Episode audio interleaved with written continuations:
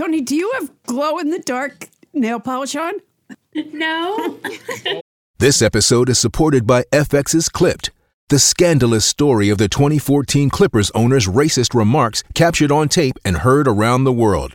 The series charts the tape's impact on a dysfunctional basketball organization striving to win against their reputation as the most cursed team in the league. Starring Laurence Fishburne, Jacki Weaver, Cleopatra Coleman, and Ed O'Neill. FX's Clipped, streaming June 4th, only on Hulu.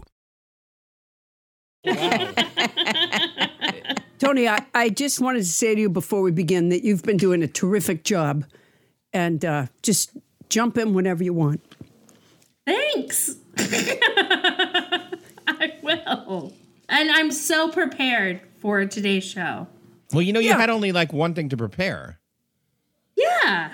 I would like to just stay positive about Tony's contribution. Good job, Tony. Keep going. Thank you. Feels like there's something else going on there. Not at all. Because it feels that way. No. No. Okay. Um, Rain in Spain. Oh, okay.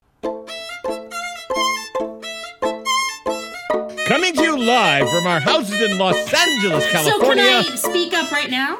Absolutely. Yeah. this is a About good time. what? I just wanted to clear. I like parameters and guidelines. Yeah. She's Yeah, just but I was stretching doing her- my intro thing, and like you're the only person who hasn't serially interrupted me during my intro. Why would you? Why would you turn to that now in 2023? I don't get it. New year, new me. coming into her own. Not a girl. Yeah. Okay. She's come into her own. All right. Well, Tony, can you not do that now so that I can do the intro? Okay. Thank you. Live. say it, Tony. Rain in Spain. Bonnie, Rain in Spain. you're interrupting my intro with the code word that we have to let me do my intro. Is Adam frozen or is he just ignoring us? No, I think he's frozen. oh my gosh. We thought that was a reaction to us. Yeah. He, Oh, Up. and he's gone. Now he's gone. Oh. I think someone else should just do the intro and we just start. the Okay. show. Tony, do you want to do the intro? Okay. Scarpins Avenue.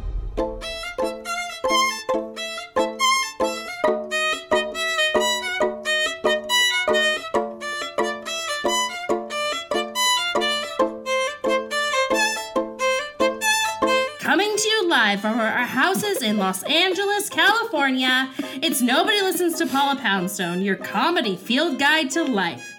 Tonight, we're still trying to help Paula fake it till she makes it in auditions. So we thought, what if we got one of the most iconic fake greasers from the 1970s to help?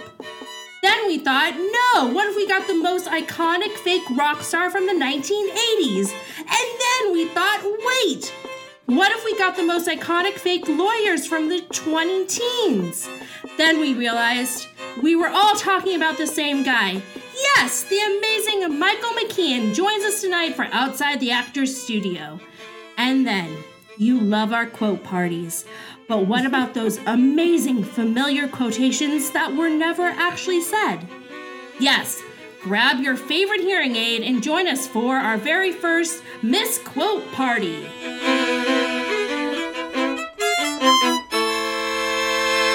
I'm Adam Felber. This show's Squiggy. Bumbling into this podcast's ramshackle apartment and trying to make sense of a nonsensical world. And now, Wait, what is going on here? please welcome our very own. no, don't interrupt her. She's almost done. Adam's back. Almost done with what? No, we'll tell you. And now, please welcome our very own David St. Hubbins, the lead singer who always sees the fine line between clever and stupid and tells that line, No, you're stupid. It's Paula Poundstone. Wow. What just happened? All you guys froze, and then the next thing I knew, I was kicked out of the room, and now Tony's doing my intro. I feel like I just got um, I've been I'm Nancy Kerrigan here. I am so excited to see that our investment in Tony's announcer camp experience in Australia, I, really, I've never seen such a great return on my investment. Um, So to- Tony just did the whole announce. We're we're in the show now. yeah, we're in the show. Let me ask you something. While I was gone, how many times did you interrupt Tony during her announcement? Uh, you know what? We don't like to interrupt Tony. Uh, hi, Adam, and welcome to tonight's house band.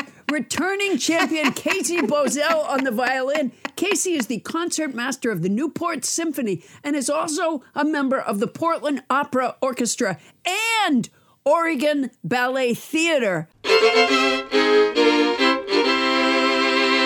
Casey, how did you even have the time to do this? Thank you so much. We love Casey. Hey, Tony, would you ask Paula what's new? What's new, Paula Poundstone? Well, thank you for asking, Tony. Uh, I'm going to be in Poughkeepsie, New York at the Bardavon 1869 Opera House on Saturday, February 25th. For tickets or to see when I'll be at a theater near you, listeners should go to paulapoundstone.com and click on the tour tab. And the other thing, Yeah.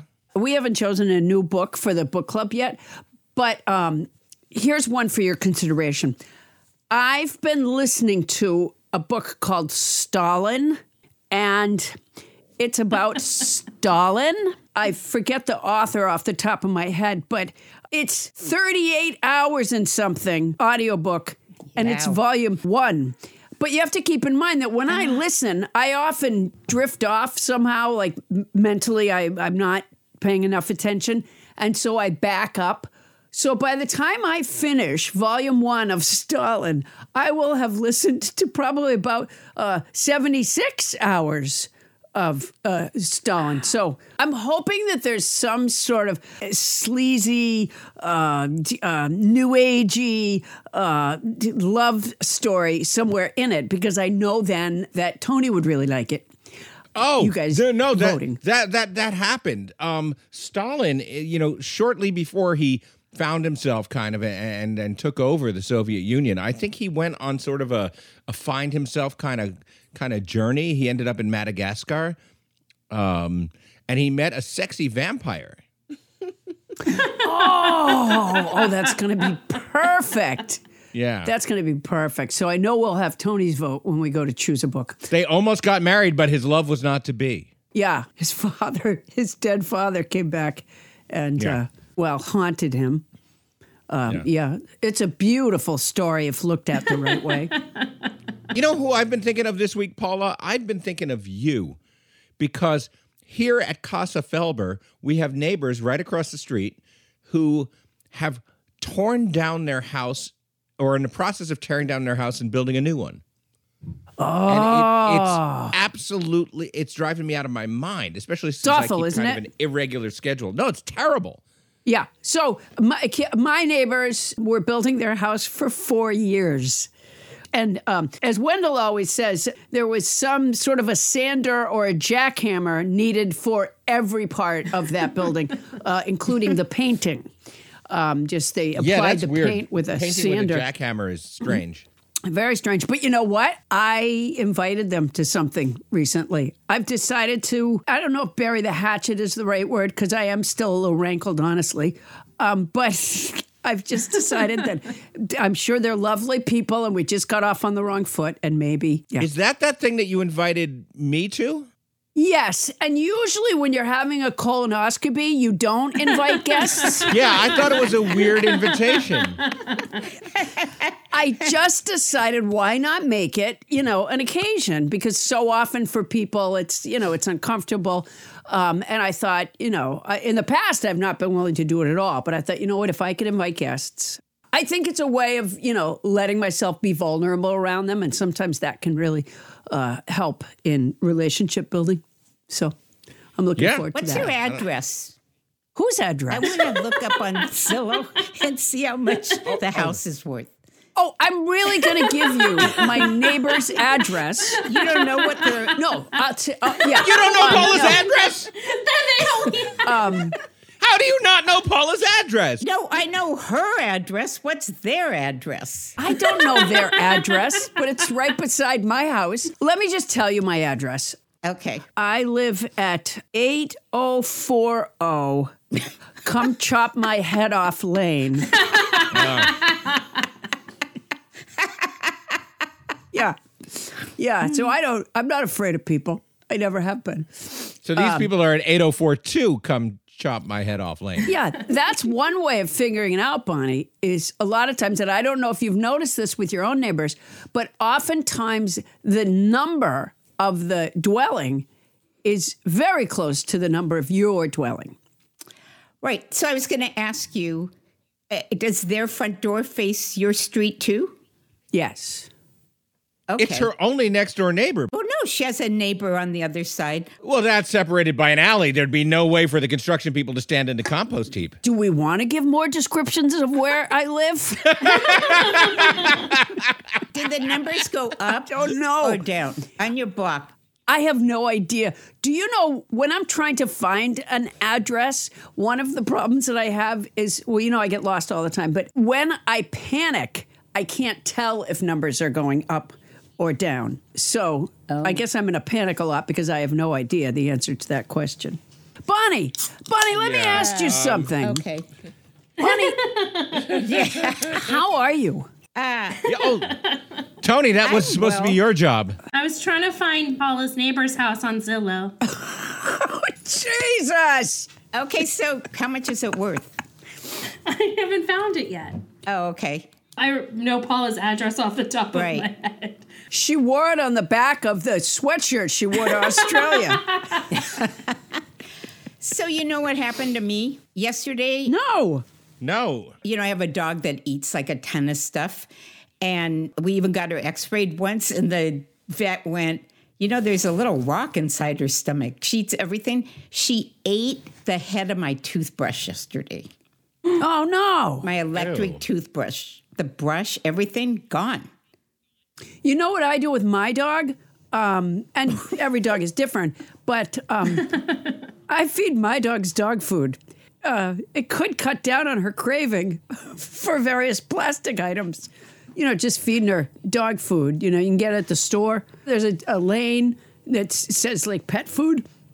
And uh, Yeah. yeah, it's got pictures of dogs on it. You should consider feeding your dog. You'd go through a lot less cats that way.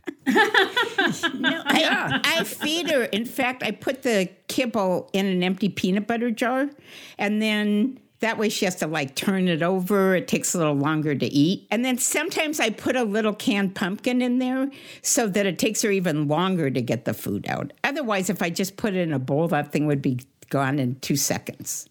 Okay, you know what you can do Okay. is Okay. um, okay. You can take like a carcass that you might find on the side of the road and tie it to the back of your car and Yeah. then just drive and let the dog like, you know, chase the carcass and every now and then slow down so the dog catches up to it and just before it starts to bite just, just uh, gun it.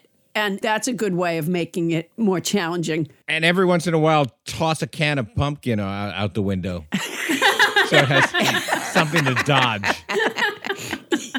She has, I forget what it's called now, where they don't have any control of their endocrine system. So they have to take medication for it, and the medication makes them really hungry. So she has a little bit of an excuse. I'll tell you what that's called. That's called quackery. That's what that's called. that's, that's called a vet who has a kid going to college soon. Yeah, right. Oh, it's no control over their endocrine. Um, Your dog walking around going, I've got a gland problem. I have to eat all the time. my cats throw up all the time um, because they're having some body issues. And they're like, you know what? If I could just lose one more pound, I would look fantastic. Um, Bonnie, did you use the same technique on your kid? The thing of making the food hard to get? Because that's not good. I didn't bring any snack foods in the house. I think Bonnie dealt with meals the way she dealt with uh, the equestrian stuff, which is which is her daughter would start eating, and Bonnie would go like, "That's how you're eating? Yeah. Are you kidding me? You're kidding me." The idea of the exercise, it was a clinic, was that you shout horrible things to your kids as they go riding by to teach them to tune out all the extraneous noise. Are you kidding me? Is not really all that strong in the world of horrible things. Like, No, it's a way I said it. Are you kidding me? I think I think that's a little nuanced, Bonnie. Honestly, I do. uh, for a 14 year old. What, what what would you say to a 14 year old who you were trying to alienate forever, Paula, as they rode by? Hi, mommy. Look at me, I'm riding. That horse is giving you acne. What? That's a good one. Stop bobbing your head. Are you talking to the horse or the kid now? or to me. I gotta say, Bonnie hurt my feelings more with that one. Oh, did she? Okay, how about this? How about this? Adam, what's the name of your other podcast? Uh oh. I call it Dad Band Land. Are you kidding me? Ow! Are you Jesus. kidding me? Yeah. Oh, but you know what? It's time, Tony. Can you find out um, uh, how Tony Anita Hull is doing? Uh, sure. Uh, so let's go over to Sherman Oaks, California, and Tony Anita Hull. How you doing? Okay, and now you say how you're doing. You also point out that you're not in Sherman Oaks, please. Oh yes. No, I'm not in Sherman Oaks. My apartment flooding from last week got worse, and now I'm living in a hotel in lovely Woodland Hills, California. So that's how it's going. I want you to know that you can also donate plasma. I could. Are you kidding me? I love. You know what? I've never donated plasma. I've only donated blood. Yeah. No, you could just. Don't you? can't could- you no. sell your plasma and make some That's money? my point. Living in a hotel. That's exactly my point. Well, it's not donating. That's selling. I think if I have to explain the joke, maybe it's not that good. Something tells me. My Sometimes co- I'm not. Sometimes I'm daft. Tony, you've been doing a great job. Uh, just get in there, jump in whenever you want. Just Absolutely. doing your announce is hard. I can't wait to hear it, though. I'm sure it's great. Oh yeah, she did a really good job. Thank you. Thank you. really- I, This I is- love how encouraging you're being of Tony, Paul. Yeah, it's it's exciting yet anxiety inducing. But Tony Anita Hull, you're you're a blessing to this program. I I, I wouldn't li- listen to this at all if it wasn't for Tony Anita Hull. And I, I, I uh, to the very thought of her going away uh, ever again to Australia is a, ca- a calumny. Thank you, Mrs. Culpepper. Thank you, Mrs. Culpepper. Yeah. So uh, so So, yeah, Paula. I'm sorry. so Go ahead. so I have nothing. Oh, okay, then let me ask you. Yeah, don't edit that out. By the way, I like the I like the raw honesty of it. Yeah, that's it's you know I think it really softens me as a character just to be able to say I've I've nothing.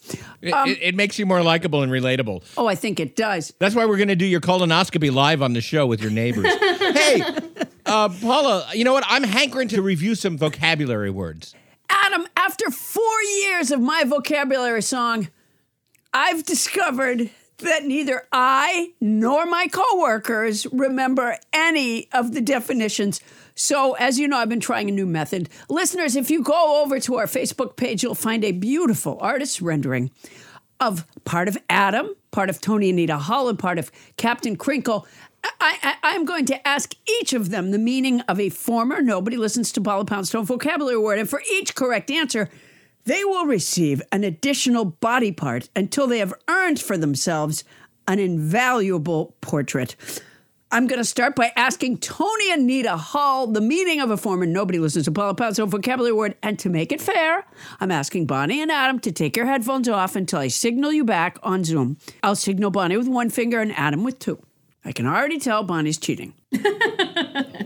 All right, Tony, are you ready? I'm ready. Wonderful job, by the way. Wonderful job. Thank you. Okay, so the word is odios. Odios. Oh, thinking something related to Odie. Uh, isn't that a Garfield character? Um, odios. Um, loud. Odios, Tony, is an adjective that means serving no practical purpose, Okay. producing no useful result, futile. And I have to tell you that when I looked it up in uh, my old vocabulary words, I did not remember what it meant No. either.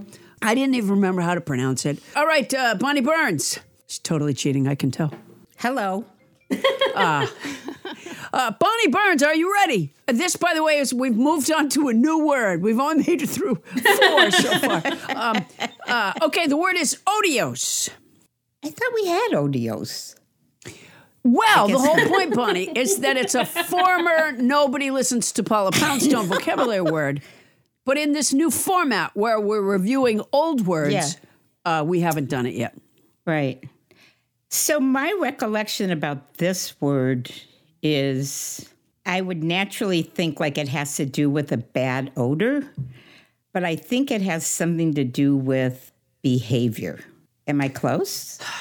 Uh, Close is a relative term. All right. Ba- uh, uh, it's uh, egotistical. Um, no. Uh, odious is an adjective that means serving no practical purpose, producing no useful result, futile. oh. All right, Adam Felber. Felber here. Hey, there he is. Okay, Adam Felber, the former nobody listens to Paula Poundstone vocabulary word for this week is odious. Odious.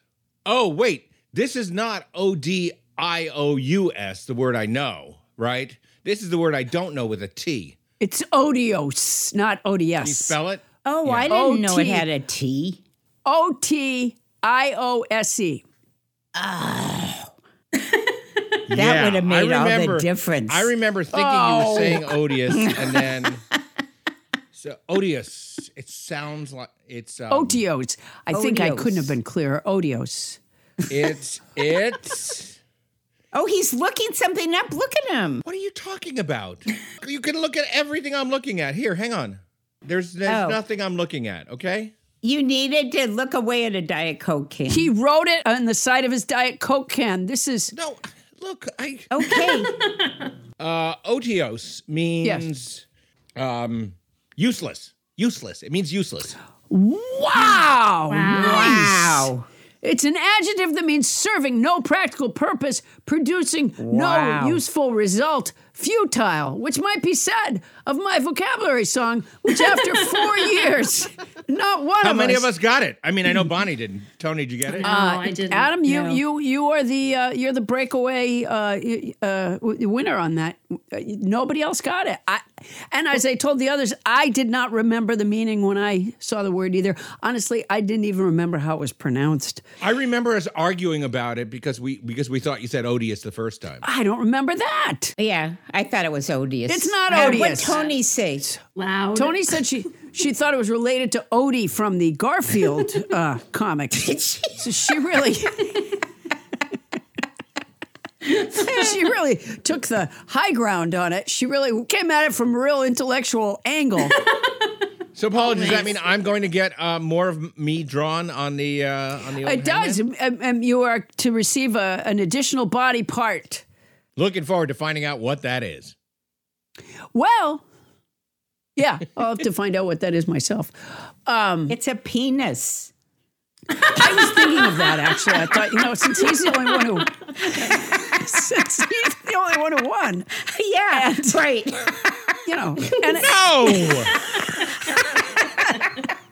no. First of all, we're not even near that area yet on our hangman. You'd have to leave it floating in floating in space, which is how I've been treated in some relationships. we're, we're at almost any other man, I would say, yeah, it, it- we're not near it. But in your case, I'd say, yeah, no, close enough. Yeah, no, that's exactly I don't know how to take that. I could take it as a compliment, or she could be calling me a dick. So, listeners, uh, please check uh, the Facebook port- portrait. I would say they could skip it this week. Uh, you know, guys, uh, Paula Abdul, Abdul once, once said. Oh, No, uh, you, you want to do this. Tony? You, No, you go go ahead. Yeah, go ahead. No, no, no, no, no. Me and, me and my penis are going to keep quiet here. You go ahead, Tony. Paula Abdul once said, When you go to auditions and you fail to prepare, prepare to fail. Well, if you're preparing to fail, you are preparing. And so you didn't fail to prepare, did you, Abdul? Did you? We'll await Miss Abdul's response and talk to Michael McKean when we come back.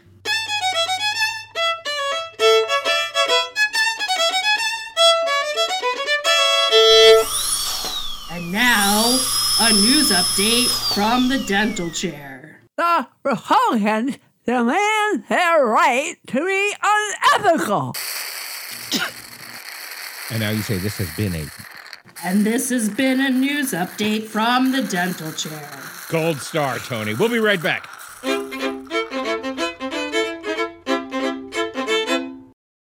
Hey, Paula. You know, every once in a while we get a new advertiser that I get super excited about. And I have to say, just because of the circumstances of my life, right now I'm really excited about our new advertiser, Quince of Quince.com, the clothing provider. Not to be mistaken for Quince from Midsummer Night's Dream. And let me just say this, and maybe it's not important to an advertisement, but when I was in the fourth grade, our class put on a production of A Midsummer Night's Dream. Okay. And I played I played Peter Quince. There, there's the connection. One of the mechanicals. That's a great connection. Also, yes, has nothing to do with this, which is that um, Quince is an online clothing store, and as you know, Paula, I've uh, I've lost a little weight lately. oh right. 75 pounds. Yeah. So I literally have no clothes that are in my size until I just ordered some stuff at Quince and I figured like here's a chance for me to create a new look for myself. A whole new image. And how's it going? Not bad. I mean, the clothes are fantastic. I know that you ordered some too. What I got is I got Yes. the Comfort Stretch Traveler five pocket pant. And I got the um oh it's so and I got the hundred percent European linen shirt and it looks breezy and it fits beautifully. And these are like premium pieces of clothing that are selling for like you know thirty dollars a piece or starting at thirty dollars at Quince.com. It's awesome. I look good. I ordered the brushed lounge jogger. Ooh. And, you know, I put them on when I came back from New York. I pulled them on, and I, I swear to you, okay, this is not scientific because I was tired already, Right. but they were so soft and, and so comfortable that honestly, like right as I got them up to my waist, I, I, I think my eyes closed. They're so, co- it's a softness, it's a kind of softness that I don't think I've ever experienced in a garment, honestly. You know, my uh, drawstring European linen trousers are a little bit like that too. Like so comfortable that I just want to hang out with myself. Sure. Yeah. yeah. And they're European. Keep that in mind. They're oh, they are so European. And you can get those kind of, you can get washable silk tops, you can get uh, 14 karat gold jewelry and like all these accessories. Quince sells a lineup of timeless pieces that keep their customers looking effortlessly chic year after year. I'm not certain that I look chic, but certainly if I did, it's not going to take a lot of effort. I now look chic and I feel pretty great. And Quince only works with factories that use safe, ethical, and responsible manufacturing practices and premium fabric. It's all good as far as I can see. Is it my imagination or did they cut out the middleman? They cut out the middleman, Paula Poundstone. I love it when they cut out the middleman. That's the thing. They cut out the middleman. That's fantastic. So be like me and Paula. Get warm weather ready with Quince. Go to quince.com slash nobody for free shipping on your order and a 365 day returns. That's Q-U-I-N-C-E dot com slash nobody to get free shipping and 365 day returns. Quince.com slash nobody. And honestly, I look fantastic. Paula, you won't be able to keep your hands off me. Oh, I can't wait. And don't think that if you had to return something, don't think you're sending it to a middleman because they cut out the middleman. They cut out the middleman. That's quince.com slash nobody. And if you're going to do it anyway, Use our code.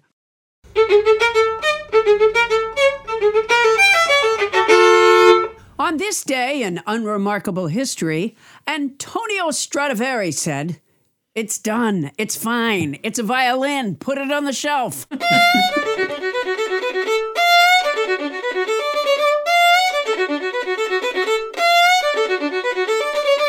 Thank you, house band Casey Bozell, and we are back. So, Paula Poundstone, how's your auditioning going these days? How are the old acting chops holding up? How many roles are you booking? Well, so far, zero. But uh, my recent auditions have all been for animated stuff, zero of which have I gotten. And I always say to the agent guy, you know, is there anything I should be doing differently? Am I? And he goes, oh no, these are great. Um, but uh, apparently, that's not what they're looking for. They're not looking for great. No, so I can't even remember all the. I, I've told you before. I've done a lot. A lot of it's been animals. I've auditioned for a lot of animals, Sure, sure. and so far I'm just not believable um, as a a Randy Tortoise or a, you know, or a lesbian octopus one time. I think I did a lesbian octopus, Lesbian once. octopus. Uh, Are you hoping to maybe get some more pointers, Paula? Yeah, I'm. Yeah, I can. I can use all the input I can get. Well, Paula Poundstone, you'll be excited to know that we have a special guest here who can help. He's an American actor, comedian, screenwriter, composer, singer, and musician known for roles in film and television such as Chuck McGill in Better Call Saul. I love that. David St. Hubbins in This Is Spinal Tap. Love that. And Lenny from Laverne and Shirley. Love that too. Please welcome, and this is amazing, the extraordinary Michael McKean is here with us. Hey guys. He's the best. Hi guys. Hi, Michael. Uh, How are y'all doing? Great. We're so we're so happy to have you. Thank Well, you so thank much you. for doing this. I- I am a huge fan of Better Call Saul, which I think I told you. I was very reluctant to start watching because everyone kept telling me, you know, that when I would tell them that I had been watching Breaking Bad nightly for four years straight. People would say, "Oh, you know, you're gonna like. Oh, you'll really like Better Call Saul." And just transitioning was painful. Uh, you are so brilliant in it. Um, was your character was your was the Chuck's story all the way there when you came to it? No. Uh, according to the the writers, uh, Vince Gilligan and, and Peter Gould being primary among them, and also Tom Schnauz, but the two of them had created uh, the character in Breaking Bad, the crea- character who, you know, appears as Jimmy McGill in in uh, Saul. Um, and so they kind of shepherded them him into this new format. But they've always said that the way that Bob and I kind of interacted uh, helped them turn the story in a different way. They weren't quite sure what Chuck was going to be about until they realized that he could be a good kind of buried landmine in in Jimmy's life, and uh, that kind of really didn't come to the fore until about the eighth episode, seventh or eighth. And they actually called me and they said, they both, Peter and, and, and Vince, we got a little something we'd like to talk to you about, about what Chuck is re- was really going. And I said, that's awesome. That's terrific. Uh, thanks for keeping it from me. And I meant that serious. I, I meant it seriously. Because, I mean, th- what they kept from me made the performance anyway, especially as far as his, his mental illness. I was not told that I was mentally ill. I was told that everything was 100% real. Everything that I was going through was 100% real. And it was. So that's the only way to play it. You know, if you're a person who thinks they see unicorns, you're not going to be convincing as that person unless you really see those unicorns. You can't play a person who thinks they see the unicorns. So it was it was great. It took it took everything off my shoulders, and I gradually came to realize what was going on as he got caught out in a couple of couple of areas. But uh, it's it's it was kind of an interesting affliction to play, and not really realizing where it was located. So it was really nice. But anyway, they told me in this phone call, they said, Yeah, things are going. And I said, Well, thanks for keeping it from me. And they said, No, we didn't keep it from you.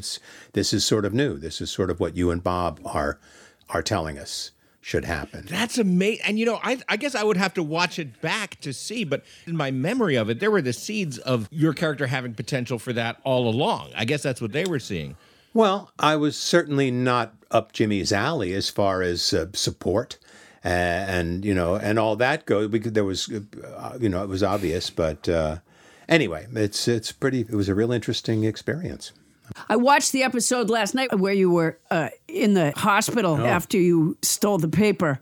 Yeah, and I've seen all the discs that I have because I got it on DVD. Right, right. And uh, so I, I don't have like the most recent uh, season, um, but uh, so I've seen all the ones that I have, and I just was watching it again, um, and it's kind of heartbreaking because Jimmy's so loving towards you yeah. and so genuinely concerned for you and he's really on a, the horns of a dilemma about what to do for you and knowing what you know about where it's going it makes it even sadder so if anybody hasn't seen that um, you know watch it two or three times in a row and uh, Well, of course, I had Dr. Clea, De, Clea DuVall, uh, you know, who's this amazing actress who played my doctor.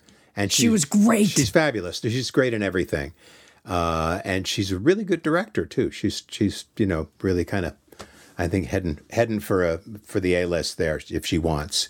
But she's also just a wonderful actress. So uh, yeah, it was. Uh, Mention cool. my name to her. Okay. Well, that's you know what that is sometimes how it works. There are occasions when somebody said, "Huh, yeah, I never thought about Paula Poundstone for that. She'd be perfect. Have her come in." You know. Yeah, a lot of people say that. Well, yeah, but I mean, Not the second part. A lot of people say the first part. Well, you do the- Not, never thought about Paul Poundstone before. But you've already done you've already done something that not everyone can do. In fact, not anyone can do it. You you're Paula Poundstone, and nobody else makes that. You know, people who who like w- want to be like somebody else who who create. I'm going to have a career like person X. You know, they're idiots. They're they're blowing up their own. You know, they're they're getting high on their own supply. You know, because there's no future there.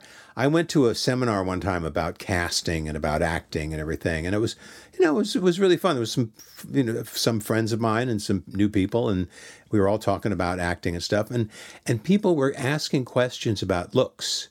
They were only asking questions about looks.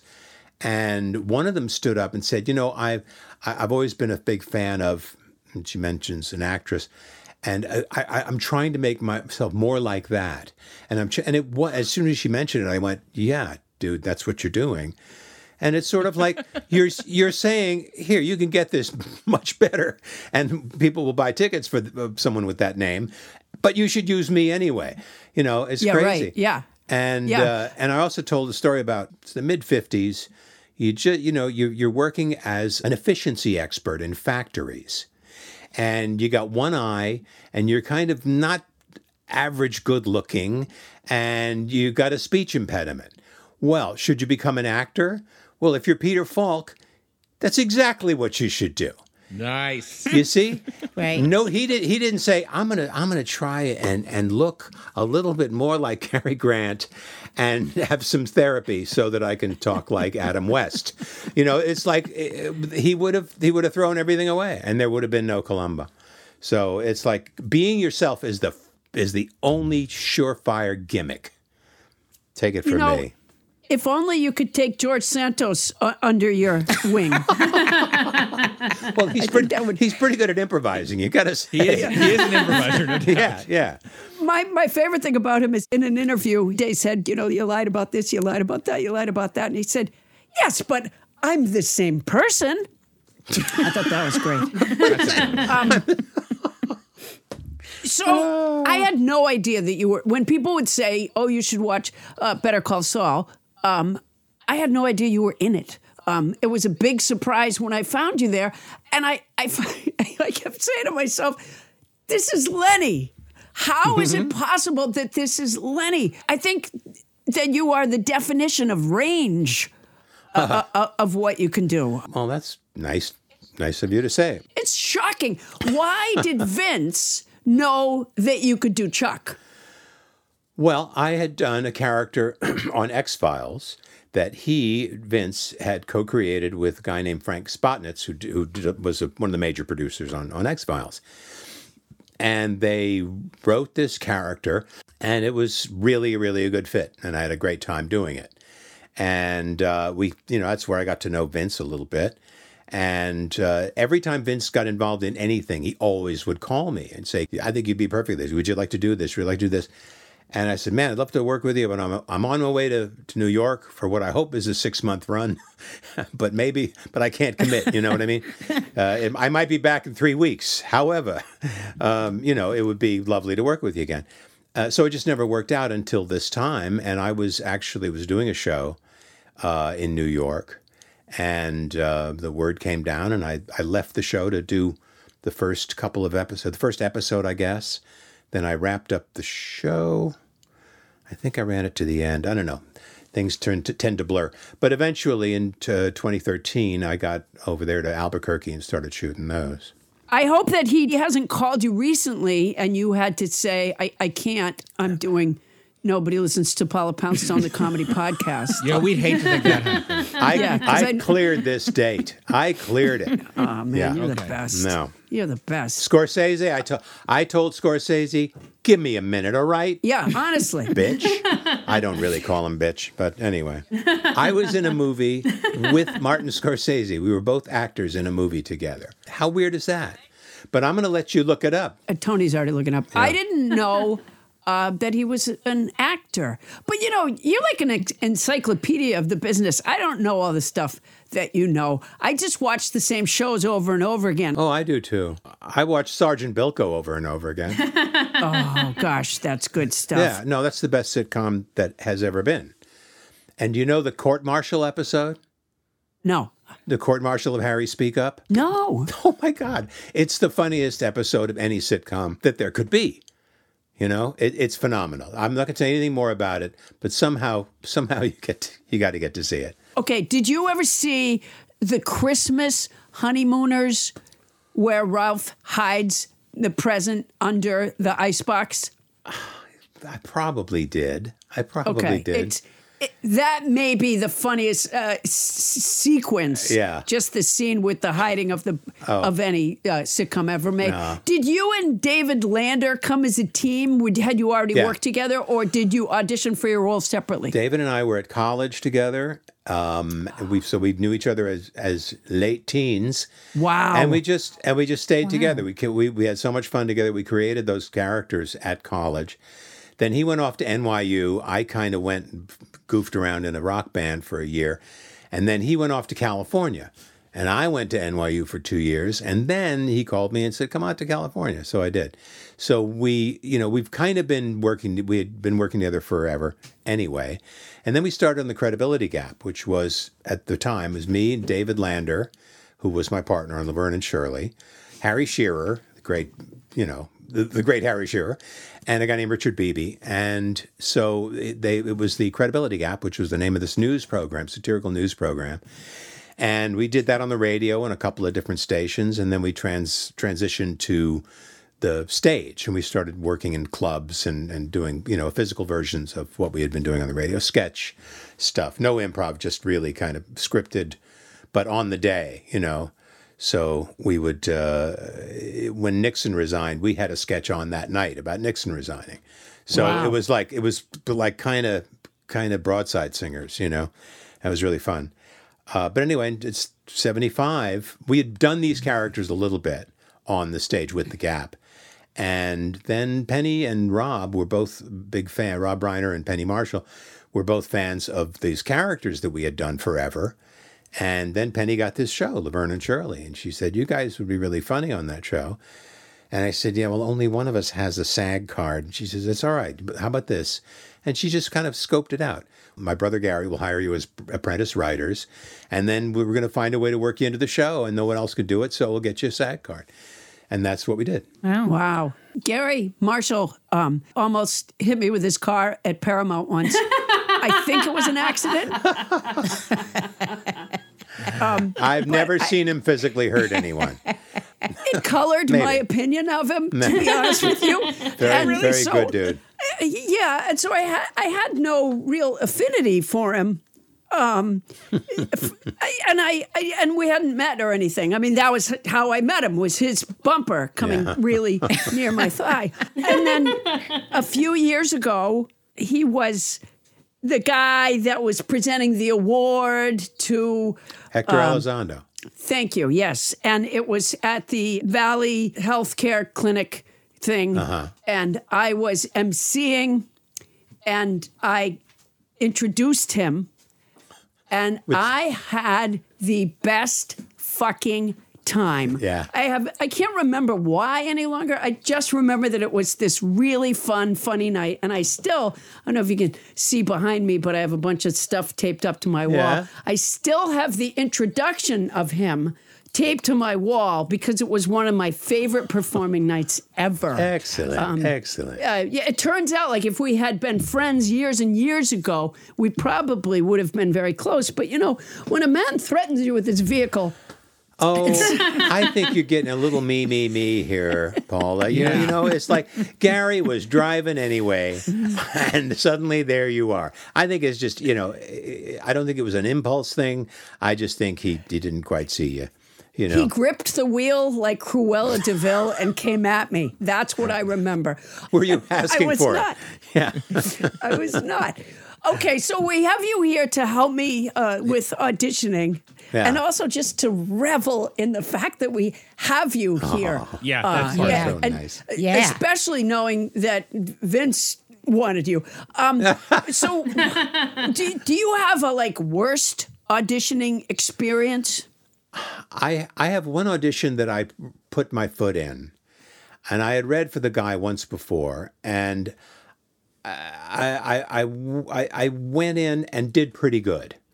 Um, but they hired this Alec Baldwin kid, whoever that is. So and it was one of those things. It could have been anybody. He was very good in the film. Um, and then the next time, he was he did another film, and he called me in again, and he was in a real shit mood. I mean, and it was sort of like I How did you know that he was in a bad mood? well, because he just looked like he was stewing.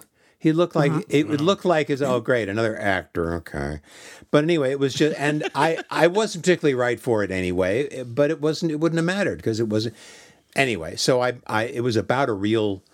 I'm not going to go into the details, eh, but it was about a real thing that I thought was kind of a bullshit thing, or I thought it was almost like I was asking him, "How are you going to make a movie out of this shit?" but it wasn't that rude. It was just I was kind of I was just kind of sinking to to his mood. So that was just kind of one. That was All right, one. was I, it JFK? No, no, you're way off. Anyway, it's not important, but it is one of those things. I Porky's? Was it Porky's? I'm just going to keep guessing. oh my god, I I don't think I was up for Porky's, but I do oh. remember having a conversation with someone who was all business, and we were talking. My friend and I were talking about the best comedies of the year and everything, and this guy, all business guy, said, "Nope, best comedy of the year is Porky's." And I said, Wow. "Have you seen Wow. that? It's a really terrible movie." He says, "Yep, it's terrible. Best comedy of the. Do you know how much money it? you know, Yeah, so Didn't was that the same year as This Is Spinal Tap? It was very close to that year. N- I don't. I think it may be. Uh, we we came out in '84, so you could look up Porky's. I think it was that was earlier. Pretty Originally, sure. the title was going to be "This Is Porky's," and No. then I'm not buying this. they changed. It. You're saying All it with a lot all of right, wait. conviction, but it's a lie. No, it's all right. So I, I derailed you. I apologize. I No, have no, a I had nothing. tendency. Um, so you were telling me. So the guy was in a bad mood. You went in. Oh, that was it. And it was just Oh. it was a lousy audition because no matter what I did, reading these two lines, and you know, uh, it was sort of like we're we're done here, people. And but you know, but I've had that before. You know, I've had that. Some you don't know what's going on. You're walking it, and when you, I'll tell you one thing I did when Chris made his film called The Big Picture, his first feature, and uh, I had co-written the film, and I was serving as the designated actor for all these people who were coming in and reading, and there were amazing people. There were people coming in for all this, all these different parts, and I was reading all these different parts and everything, and and so what was really interesting and very edifying was noting that some people came in and were terrific and still didn't get the part because they just that's not the guy. That's not who we're looking for you know? Oh. A- and it's just every actor should do this once. Every actor should work as a reader as as a like a work with a casting get to know a casting person say can i sit in and read with them? And it's a world of you know and you see people come in and blow it as badly as i did but in different ways you know uh, you know one guy came in and we had made an edition of the script with certain lines crossed out because they were you know and he kind of tried to impress us with his overview of things. And he said do you mind if we put everything back in and I'd really love for you to read the stage directions and and it was like, oh, can we? How, the chairs okay the way they are now? I mean, and it was a guy who was a really good actor. And he was on, you know, I'd seen him on TV and everything. He was an, an excellent actor, but he was being a kind of, a, he was being kind of a poop, you know. And it's like, yeah, guess guess who ain't doing this role? But of course, then J- then J.T. Walsh walked in and hit one over the center field fences. You know, it was one of those things. So, you know, there's some actors like, boy, boy, are you doing this? We just told them, you know. I always think um, that there are people who got turned down for roles and then got out of the business. Uh, because you know because sometimes it's so discouraging. No. And I I think about the commercial for the toe fungus medicine Yes. where there's an animated toenail talking Yes. Yes. and there's someone who read for that and got the job, but there's many people who read They for didn't it make it. and didn't get the job. And, bailed. they just yeah, and then they bailed on, on show business because yeah, and sometimes when I'm watching late night TV and I see that ad on, I, I realize that in some bedroom in, say, Wisconsin, there's an older man laying in bed while his wife has gone in to use the bathroom and he's watching television and he yells, She's up. on. So listen, this voice, the voice that they did use of this guy or this toenail, male or female, male or female. I'm just guessing. Female. male. It's female, toe- toenail. kind of, work, kind of working class, because usually the the, the people in your stomach. Uh, and and you know all these other germs and everything. They're always yeah. they're always very. Oh, this is going to be great. I'm moving in here. Oh, my- oh no, it's antacids of some sort. Very working class. Very but I was just No, she's she's not. She's very, you know, she's she's perky. she longs to be more beautiful. Well, she's very upset about the fungus. I can tell you that. It's, it's beneath Um, her. All right, were you good at auditioning? Like, if you had gone in for the for the toenail, and they and they would you No. have had them? No, no. I, I didn't do a lot of voiceover stuff, and I uh, my agency would send me up for voiceover things, but it was cars and things I don't know about or really care about. For a year, I did Magnavox, which isn't even a brand anymore. I think I may have killed it. Uh, you know, and I was the guy who said Magnavox, smart, very smart. That's So good. it was not bad. wow, that would make me buy something. I want to buy a Magnavox now, and I can't. You can't. I'm sorry. Yeah, Betamax because you're worth it. No, do you have an attitude that you walk into auditions with, like like Paula's mantra that she looks in the mirror and goes, "You suck, you suck, you suck." um, I feel like that's not necessarily uh, completely productive. What attitude do you walk into an audition with? It, depends. It depends on what level it is. If I'm just, you know, seeing the casting director, uh, I have no attitude. I'm just saying, I'm here. I am. Take my picture. See if if we want to meet the director. I've only done one audition on tape that got me the gig, and it was uh, a Clint Eastwood picture. And I came in and I just did the scene with the casting person. She was amazing. She was f- fabulous. So, and it was with her assistant. I don't even think Marion was there. It was her assistant. And it just turned out I was just, I was the right guy. I had zero attitude, but they showed it to Clint and he went, yeah, okay. So I went and worked two days with Clint Eastwood. And It was really fun. My um, mother used to inadvertently call him East Clintwood. Important data point right there. That is a great, it's a great name for a town in something, though. Yeah, Lives East over in East Clintwood. It should be a town that he drives through in a movie. right, Which right, is yeah. it's East Clintwood. It's Clint Eastwood just coming up through East Clintwood. You got to stay away from West Kanye, though. It's a, it- they're- have a lot of money, but they're all idiots. There's something going on there, something in the water. I'll I tell know, you, yeah, yeah. At West Kanye, It's true. They- yeah, because Ellen Barkin once said, I like Ellen Barkin. I studied acting for 10 years before I went to an audition. Well, we don't have that kind of time, Ellen. But Michael McKean is going to teach Paula how to do it in 10 minutes. How do you like them apples, Barkin? It's time for Outside the Actor's Studio. When we come back.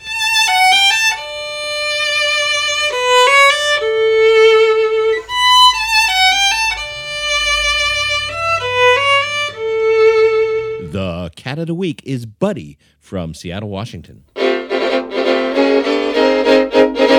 it's just me, Paula Poundstone. I don't want to bring you down by reminding you of why we need to laugh, COVID, but we do. Laughter could be practically prescribed by a doctor. Climate change. And there's something about the shared emotional experience of being a part of an audience that makes the laughter that much more powerful. Kids, 99% of the time when someone types LOL, they're lying. You don't laugh out loud at stuff when you're alone. You acknowledge in your head that you think the thing you're seeing or hearing is funny. Depression. That's why television shows use a laugh track. By the way, it was only recently that it dawned on me that the Flintstones couldn't have had a live audience. Loneliness. I'm not saying that I'm the only one who can provide this healing laughter, Trump, but I am saying you need to get it somewhere. And it happens that I work in theaters all over the country. Nuclear war. Go to paulapoundstone.com and see when I'll be at a theater near you. Parallel parking.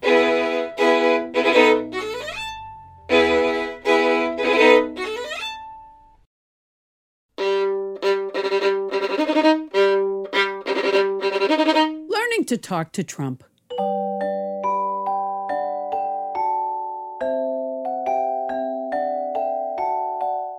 Talking to the former president can be difficult, but by practicing these suggested phrases in front of a mirror for just a few minutes a day, you'll be saying what you need to say to him with confidence in no time.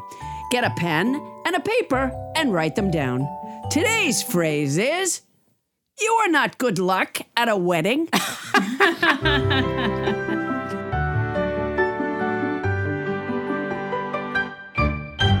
And we're back with Michael McKean. Wow, this is so great. And Paul, as you've heard, Michael, Paula needs a master class in auditioning, and we're so lucky to have you here with us tonight uh, to be one, her acting coach, and you'll get to be her scene partner as well. And so now, let's go to outside the actor's studio. I really need this job. Oh Lord, I need this job. I really need this job tonight.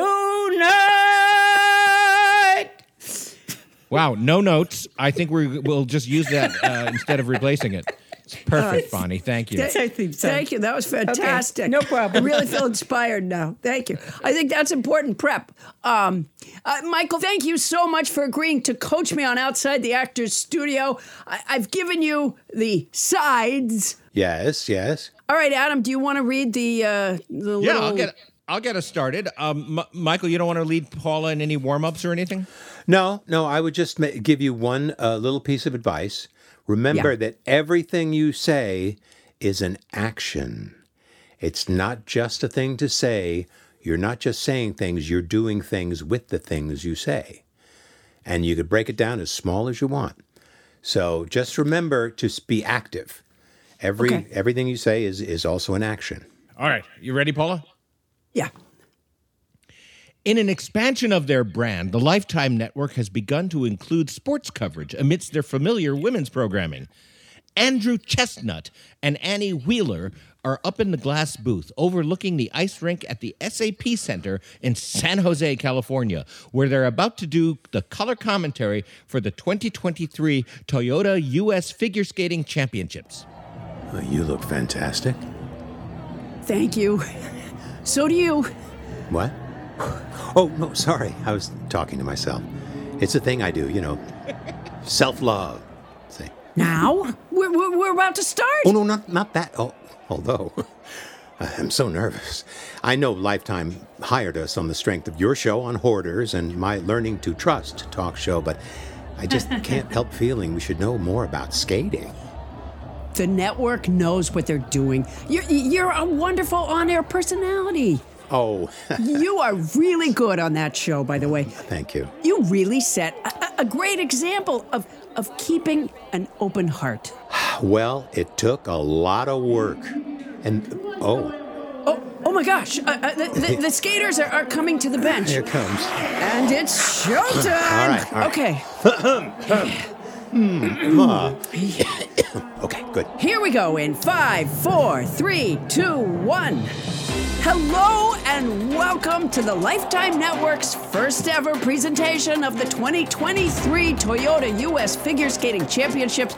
I'm Annie Wheeler, and beside me here is my co host tonight. Andrew Chestnut, and we are in the Sky booth overlooking the ice rink at the SAP Center in San Jose, California.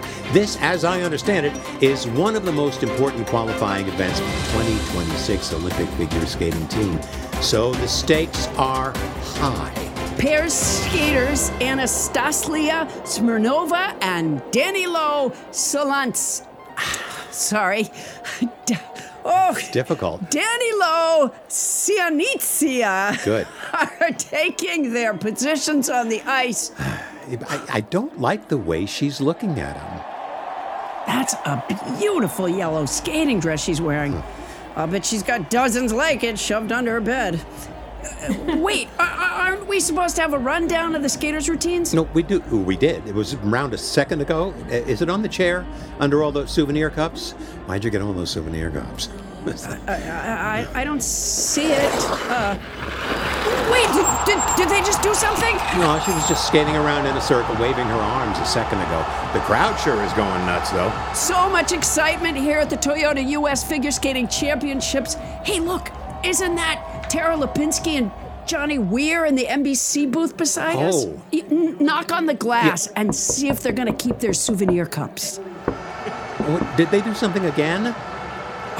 I guess so, but don't feel bad. Tara Lipinski and Johnny Weir didn't see it either. Whoa, I saw that. He just lifted her into the air and spun around. Do you see how hard she landed on him? I don't think that was an accident. I mean, her, her pelvis just bam into her head. What What is that move called? Abuse. I love what they're doing here. She's kind of driving him backwards. Ah, I've never seen that before. I have. It's wonderful how the fringe on his shirt flaps in the wind he's creating skating backwards. My wife used to buy my underwear two sizes too big. Hey, her skates are just like mine. I thought you said you didn't skate. I might. I, I hope our viewers are enjoying this amazing spectacle of pairs skating as much as we are, Annie. It reminds me of when my parents would take us skating when I was a little girl. It was such a happy time. I still have the ice rink admissions tickets. Jesus, the lower part of her leg is draped over his shoulder. Her skate blade must be in his back. Look, he's gasping for air and she's smiling. That's a skating move, Andrew. I, I, I think it's a hanging henny. They're an amazing pair. I hope they'll sign my posters. Oh, no, no, yes, you know, I, I, I can see that now. I'm sorry, I think this is kind of triggering. I was, uh, I was happily married. I thought I was happily married for five years. It seemed like unlucky accidents at first. The garage door, the steering wheel, the fitted sheets. Oh my God. He's kneeling and she's standing with her ice skates on his crotch. What's that move called? The Bobbitt? And we'll be right back after this message. Do you want your commemorative program? Take it. Cut. And thank you both. Paula, thank you very much. Uh, Michael, we might ask you to stay here and read with a couple of other people. Um, should I have my agent call? Yeah. No, no, no. I- We'll, we'll, we'll find you. I think it's we will, we will fix it in post. Now, all right. Now, now, Michael, let's re-rack. And what No. notes do you have for Paula Poundstone in order to help this audition scene go better for her? Uh, nothing. I think she was. You know what she was doing? She was. Uh, we don't mind if we talk about you like you're not there, do you? Because No, it, it go will ahead. really That's for help. the best. No, she was. Uh, she was completely real, but she never forgot that she was on the TV or on the that that she was in public. So it was really, you were taking a shot at being a pro, even though you didn't belong in the job, and even though your only point of reference is the stuff you keep under your bed. But you were still out, you were still looking for acceptance. I think by, by contrast, my character's having a breakdown. He doesn't care who knows it. So you gave me something to play against because you were very excited. You didn't understand what was going on, but you were a little ahead of me, and you were being you were you were scoring above poor Andrew. Let me put it that way. Do you think that the hoarding seemed real enough? You know, it's something. It's a world I'm not terribly familiar with. I know that these things exist. These shows where Well, let me show you my room. Okay, no, no. I know what it's like to be a hoarder. I just don't know what the public perception of them is. You should see our yes. We are. We just gave away today. We gave away about fifty books and about fifty D- DVDs, and we're there's we're still up to our asses in books and DVDs. So Oh, but let me ask you this, Michael. Your character was so very much involved in his own past trauma. Is Right. that a is that a clue for how Paula w- might take it? Because like this is her big shot too, and to me it sounded like you were kind of ruining it. I, I- I think the character of Annie uh, is above that. That she wouldn't clap back at him. There was even a note of concern in her voice, not just "look what I'm saddled with," but "man, this guy's really melting down." And I, I'm going to have to arrange for him to get a ride home, and I just as soon not. what you want is very important in any scene. Go after what you want. You know, I just wanted another chance with the wife. But but here I am stuck on stuck talking about skating. All right. Is there a part of it we should do again? I don't know. Can we just start from I'm so nervous? Can I make a suggestion, Paula? Yes. Yes. I would love to see it from Whoa, I saw that. Um, and then you could do it all the way to the end from there. But I'd love to once again examine the interplay of Michael falling apart, needing his wife, and Paula trying to hold things together while at the same time having that compulsion for hoarding. All right, Ready? Sure. Well, well, I saw that. He just lifted her into the air and spun around. Did you see how hard she landed on him? I don't think that was an accident. I mean, her pelvis just bam into his head. What is that move called? Abuse. I love what they're doing here. She's she's kind of driving him backwards. I've never seen that before. I have. It's wonderful how the fringe on his shirt flaps in the wind. He's creating skating backwards. My wife used to buy my underwear two sizes too big. Hey, her, her skates are just like mine. I thought you said you didn't skate. I might. Well, I hope our viewers are enjoying this amazing spectacle of pairs skating as much as we are, Annie. You know, it reminds me of when my parents would take us skating when I was a little girl. It was such a happy time. I still have the ice rink admission tickets. Oh, Jesus. The lower part of her leg is draped over his shoulder. Her skate blade must be in his back. Look at these gasping for air, and she's smiling. That's a skating move, Andrew. I, I, I- think it's a hanging henny. Uh, they're, they are an amazing pair. I, I, I hope they'll sign my posters. Oh, yes. Okay. No, no, I can see that now. I'm sorry. This is kind of triggering. I was happily married. I thought I was happily married for five years. It seemed like unlucky accidents at first the garage door, the steering wheel, the fitted sheet. Oh my God, he's kneeling and she's standing with her ice skates on his crotch. What's that move called? The Bobbitt? And we'll be right back a- after this message. Do you want your commemorative program? Save me a mug. Oh, that was that was great. Now I, I felt like Ma- Ma- Michael, for you, was it just because you were doing it for a second time that you there was more desperation? Well, maybe you know what? I just I did it a little more gradually, and uh, if you know we were to do it again, which we're not, uh, I, I, I would probably I would probably ramp ramped up to the moments a little bit better, so that by that time it was about the about that temperature. I thought that was good because it was more of a rather than I'm you know screaming the house down. It was more like I'm falling apart and I'm imploding rather than exploding, and I think that was more interesting. And, and Paula, were you getting something different for your character that time? Well, just on the on the last thing, I felt like uh, I didn't really transition very well, but I felt like instead of just covering up for him having a breakdown, I was a little more aware of it. Uh, On the on the last, and we'll be right back. Um, Michael, what's the name of the director that you're giving my name to? and should I call her directly? Well, you know what? I have your number now, Paula. Let me call you. now, do you do you remember? Any of you remember? Or maybe you didn't see it at all. A reality show about twenty years ago called The Starlet. No. The Starlet was young actresses who come in and do scene work. It's base, it's Big Brother basically, and they, but they do scene work and they they think, and they're none of them are very good, but they're all very pretty. And and then uh, one of the judges and kind of the MC, kind of of the show, Faye Dunaway.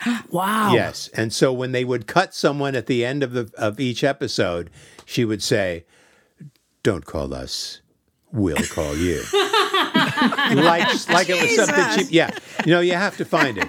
It's it's a howling piece That's of crap, and it was, it's just yeah, it was awesome. And So I wonder why that came to mind just now, Michael.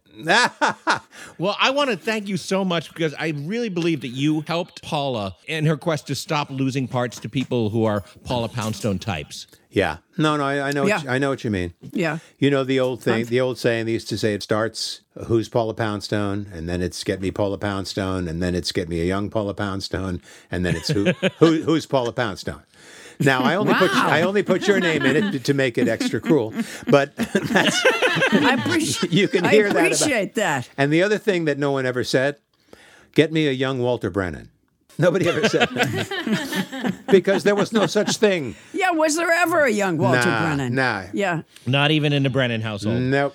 He is a multi talented actor, comedian, screenwriter, composer, singer, and musician, and we are super grateful that he came on this show. Michael McKean, everybody. Hey guys, thank, you, So great. thank you so much. You know, Sigmund Freud once said, What? I didn't say that. We'll have a lot more of that coming up on Misquote Party when we come back.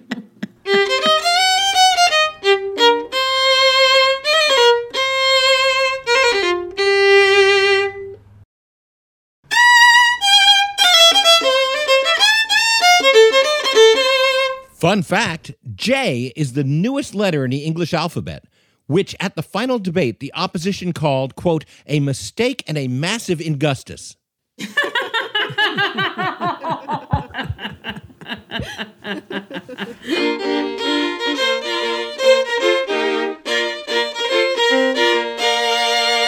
Thank you, Casey Bozell. Oh, you sound great. Make sure to check out Casey's podcast, Keep Classical Weird, wherever you get your pods. And also check out her website, caseybozell.com. That's Casey, C A S E Y B O Z E L L.com. And Paula, as you might have divined by this point, we had so much fun for so long with Michael McKean that we are going to have to push Misquote Party till next week. Um, Oh, I'm sure you had something great. You know what? I bet if Tony did it, we wouldn't feel so sad because she's such an uplifting presence. Tony, you want to say that? No. Tony, really good job tonight. Uh, Why do you keep saying that?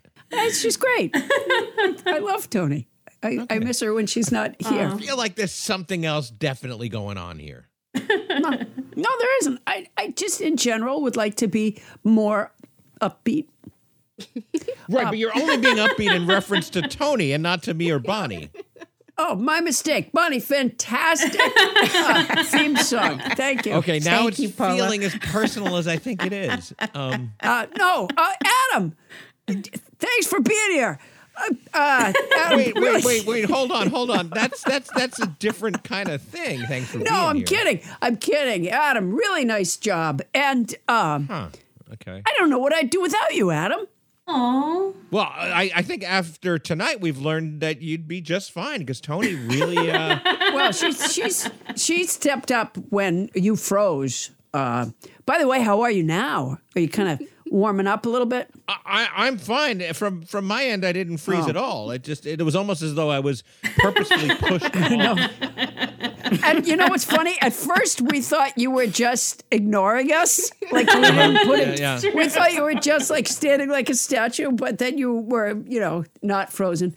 Um, well, Paula, uh, let me just tell our listeners if uh, you are musical and would like to be our house band on an upcoming show, or if you got some questions or comments, drop us a line at nobody listens to Paula Poundstone at gmail.com. It just might show up in our mailbag. Hey, Paula, what's going on in your what? What? What? Oh, wait. It might show up where, Adam? After seeing you do all that effort to find the Glockenspiel, I can confidently say we have to move on. Hey, Paula, what's going on Adam, in your Adam, Pound- Adam. What? Where might that show up? Those on comments? our show? On our show. Uh, But specifically in what segment do you think? Oh, very well. Mailbag. Edition two. That was just sad. wow. All right, do it again. Do it again. No, Say no, it no, again. no, no, Paula. That that felt like one of those Viagra ads. When the moment is right, will you be ready? And the answer here was no. You know what I was thinking, Adam? Is that I might write in and see if I could be the house band. Oh, you probably should.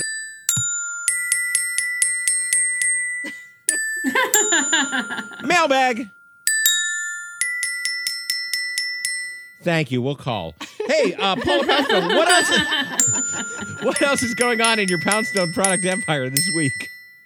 Well, I'll tell you what, Adam. My new albums, Cats, Cops, and Stuff, and Paula Poundstone Goes to College for one night, are available wherever you stream your comedy. Plus, at the shop at paulapoundstone.com, you can find the official Nobody Listens to Paula Poundstone hooded sweatshirt That's paulapoundstone.com. Which is nice. It is nice. It's cozy. You know, on a cold night, there's nothing like sleeping in a hoodie. And where can we find that? paulapoundstone.com. Are you kidding me? hey, everybody, remember to follow this on Apple Podcasts or wherever you get your pods. It's free and drop us a review for gosh sakes. If there's a subject topic you'd like to know about, well, I already told you. That's nobody listens to Paula Poundstone, gmail.com. And that is our show. This show is hosted by Paula Poundstone and yours truly, Adam Lee Felber. Special thanks to our guest, Michael McKean. Woots, woots, woots. And thanks to our house band, Casey Bozell. This here show is produced by Paula Poundstone, Adam Felber, Bonnie Burns, Ken LaZebnik, and Julie Berkubian. Edited by Vic Lowry. Starburns production by Landry Romo. Transcription services for the show provided by Transcribe Me, a premier internationally used transcription service. Use code Paula Poundstone when placing your order at transcribeme.com to receive an expedited service. That's our show for tonight. Won't somebody please listen to me?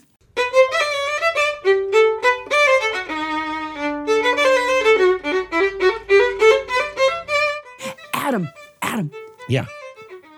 didn't you say listen to our apple pie? Isn't that what you said? I, I, I, I, might have been. I'm a little hungry. Or you, I- maybe you said follow our apple pie. Maybe that. Or no, I think you said follow us on apple pie. Maybe that's what you said. Uh, maybe, maybe. Why are you bringing that up here in our coda? I just thought it was so funny. Follow us on apple pie. I love apple pie, I do too. and I would gladly f- follow apple pie. It's these kind of little slip ups, Adam, that are making us have Tony in the on deck circle. Wow. You see, now that's the feeling I've been getting all night. There's an all about Eve vibe happening. Um,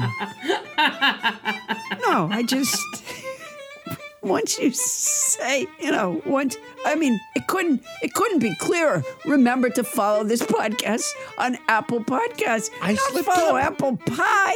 yeah, I slipped up. So what?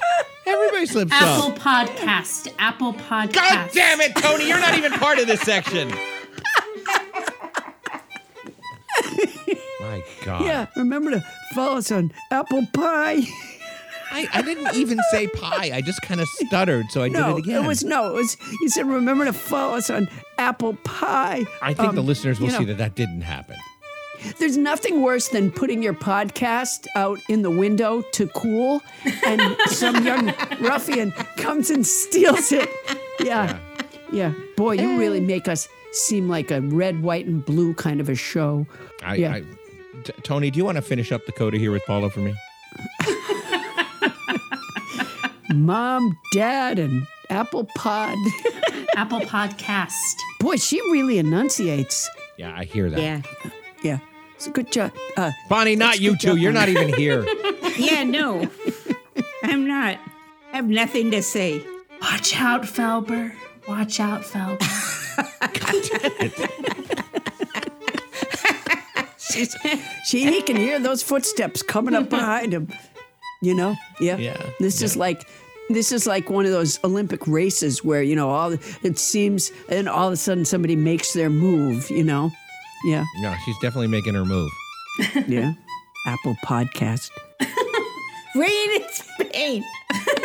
God damn it, Bonnie. You're not here.